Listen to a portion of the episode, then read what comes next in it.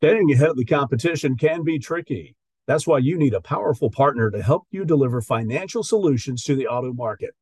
Allied Solutions' strategic relationships in the auto dealership and finance markets have been designed to enable you to serve the multiple stakeholders within your business and to provide your customers with the best in class solutions. For over 45 years, Allied Solutions has helped their clients grow, protect, and evolve their business. With over 22 million monitored loans across more than 4,000 financial institution clients, Allied Solutions will help you move the needle. Visit us online at alliedsolutions.net. That's alliedsolutions.net.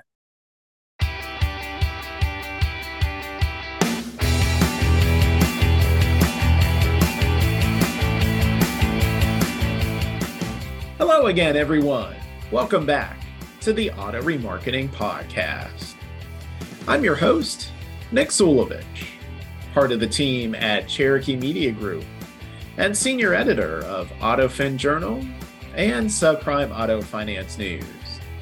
For this episode of the podcast, pleased to welcome Tim Gill, who is Vice President of Research and the Chief Economist at the American Financial Services Association. Tim, it's great to have you on the podcast. How are you, sir? Doing real well. Appreciate you having me.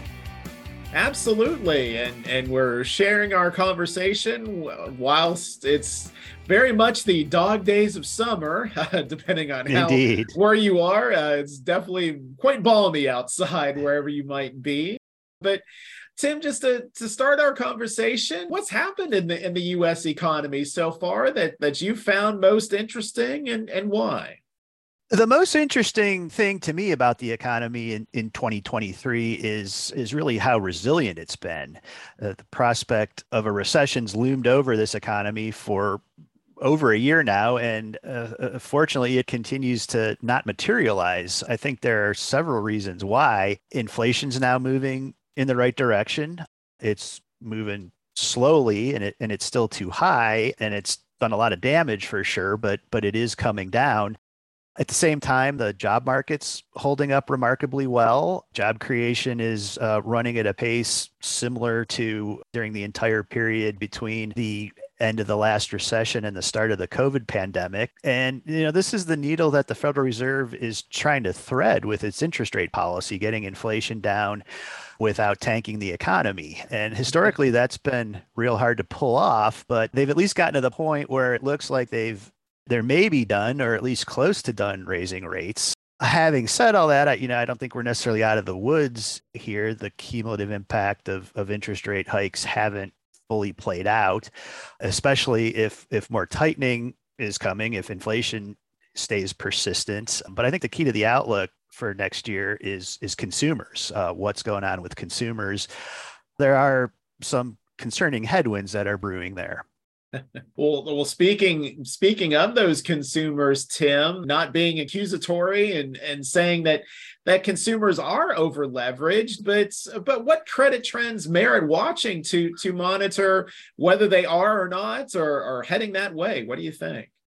I think for starters, so the, the Federal Reserve publishes data on household debt service and uh, and financial obligations. You know, it's it's not perfect data by the Fed's own admission and comes with a bit of a lag. But judging by those figures, there's there's not a lot of evidence at this point that consumers in, in the broad aggregate are, are having trouble managing their leverage. Mortgage payments as a share of disposable income, you know, consumer debt payments as a share of disposable income, the, the financial obligations ratio, which is sort of all those must pays like rent and auto lease payments and homeowners insurance and so forth. Uh, you know, th- those have all trended up from the rock bottom levels of a couple years ago, but still below immediate pre-pandemic levels. Now, of course, you know, that was as of the first quarter. Interest rates are higher now uh, than they were in Q1. And recession or no recession, we're likely to see incomes weaken. That's going to make that management harder, especially for lower income groups.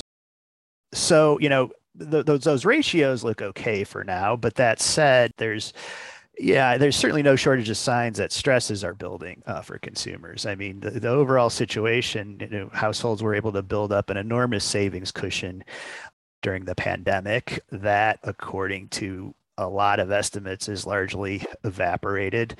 Student loan payments were suspended for several years, but are due to start ramping up again in the fall. And then, you know, there, there's the impact of inflation. Lower rates of inflation are a good thing, but they don't mean prices are falling, just that they're not rising as fast. So the cumulative impact of uh, higher prices for things like food and clothing and rent mean, means less uh, income for for other purposes. So all this is contributing to things like you know delinquency rates for some types of loans rising quickly, the the percentage of, of credit balances transitioning into delinquency reached uh, multi-year highs in Q2 for for auto and, and, and credit card and other types of consumer loans, and that, that's according to some data from the New York Fed.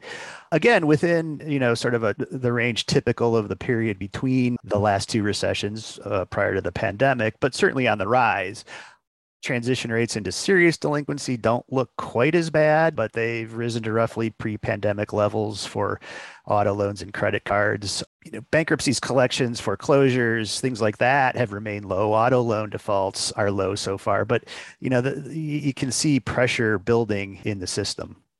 Again, the voice you're hearing uh, for this episode of the Auto Remarketing Podcast is Tim Gill, the chief economist at AFSA, the American Financial Services Association, and and Tim is uh, looking closer at auto finance in comparison to to mortgages, credit cards, or, or personal loans, and and getting back to the the interest rate component, just how much more or less has has auto finance been impacted by those rising interest rates compared to those other segments?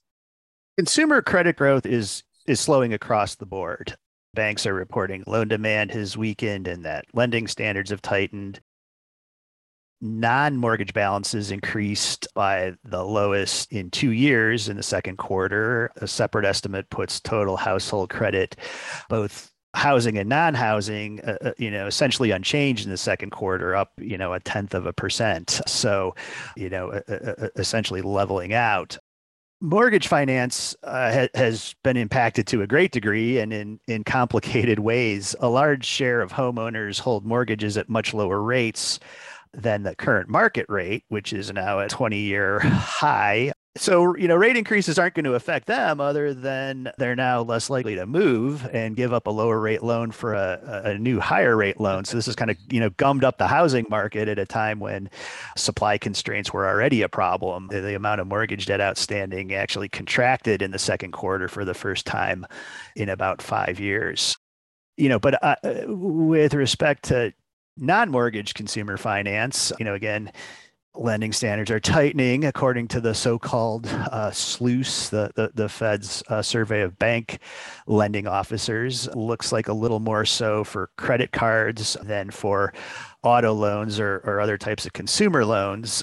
You know, but keep in mind these are bank data, so don't cover all lenders, but it, it does give some visibility into broad trends. With auto finance, for example, the Dealertrack credit availability index shows that uh, credit access for finance company loans has has actually improved a little bit in the last year. Overall, in, in, in contrast to the contraction in, in, in mortgage credit, auto credit card, consumer loan balances all grew in the second quarter. For, for auto lending, you know the, the the the pace of growth though is is trending downward it was lower it was up in q2 relative to q1 but lower than in four of the of the last five quarters as we round out uh, this episode of the Auto Remarketing Podcast, we at Cherokee Media Group have a, special offer for our listeners who plan to join us for Used Car Week, which begins November 6th in Scottsdale, Arizona. You can get a discount for your all access pass when you use the podcast discount code AR Podcast 23. Again, that's AR Podcast 23 to get a special discount on your all access pass to Used Car Week. Just go to our website to register now at usedcarweek.biz. Again, that's usedcarweek.biz. And in the closing moments here with our guest for this episode of the Auto Remarketing Podcast, Tim Gill, who is the chief economist at AFSA. just just thinking back over over your professional career, Tim, just um, what what are some economic trends that previously you you watch closely that that maybe you do not so much nowadays, and and conversely, what are some trends that you watch closely now that we're not on your radar when you started kind of some comparisons uh, here to, to round us out that's an interesting question, and and uh, th- thanks for the walk down memory lane. Um, so uh, yeah, I, have worked in several different industries as, as an economist over the years. So uh, naturally have focused on different trends at, at, different times. I spent a lot of time looking at uh, inventory levels for things like crude oil and petroleum products and uh, capacity utilization and import ratios in the steel industry in a in a couple of previous lives. And now, of course, a lot of the things that we've we've been talking about today. You know, what one thing I've learned is there's never just one thing never just one trend that tells you everything you'd like to know. But in the you know in the context of the economy as a whole, thinking about sort of the the you know ups and downs of the business cycle, one thing I don't watch that closely at this point is is the yield curve, the difference between uh, long-term bond yields and short-term bond yields. It's sort of mm-hmm. always been thought to be you know perhaps a uh, predictor of recessions. I, I, guess it's probably more accurate to say I watch it, but I'm not really all that convinced of its uh, predictive value uh, in the end. but you know r- right now with where we're kind of at, a, at an inflection point in the economy i'm uh, of course paying a lot of attention to the federal reserve.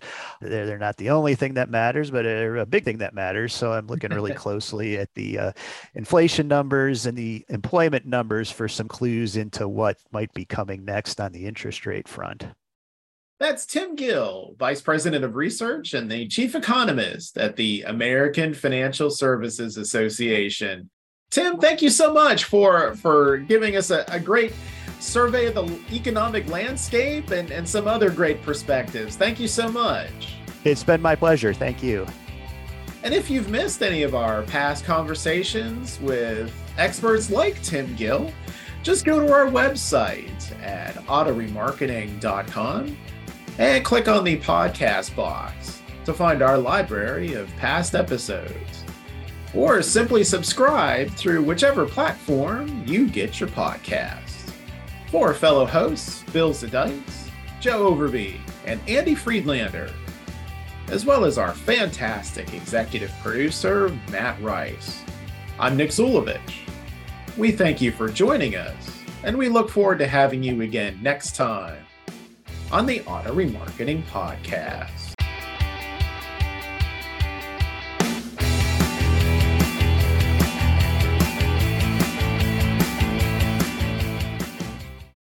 Staying ahead of the competition can be tricky.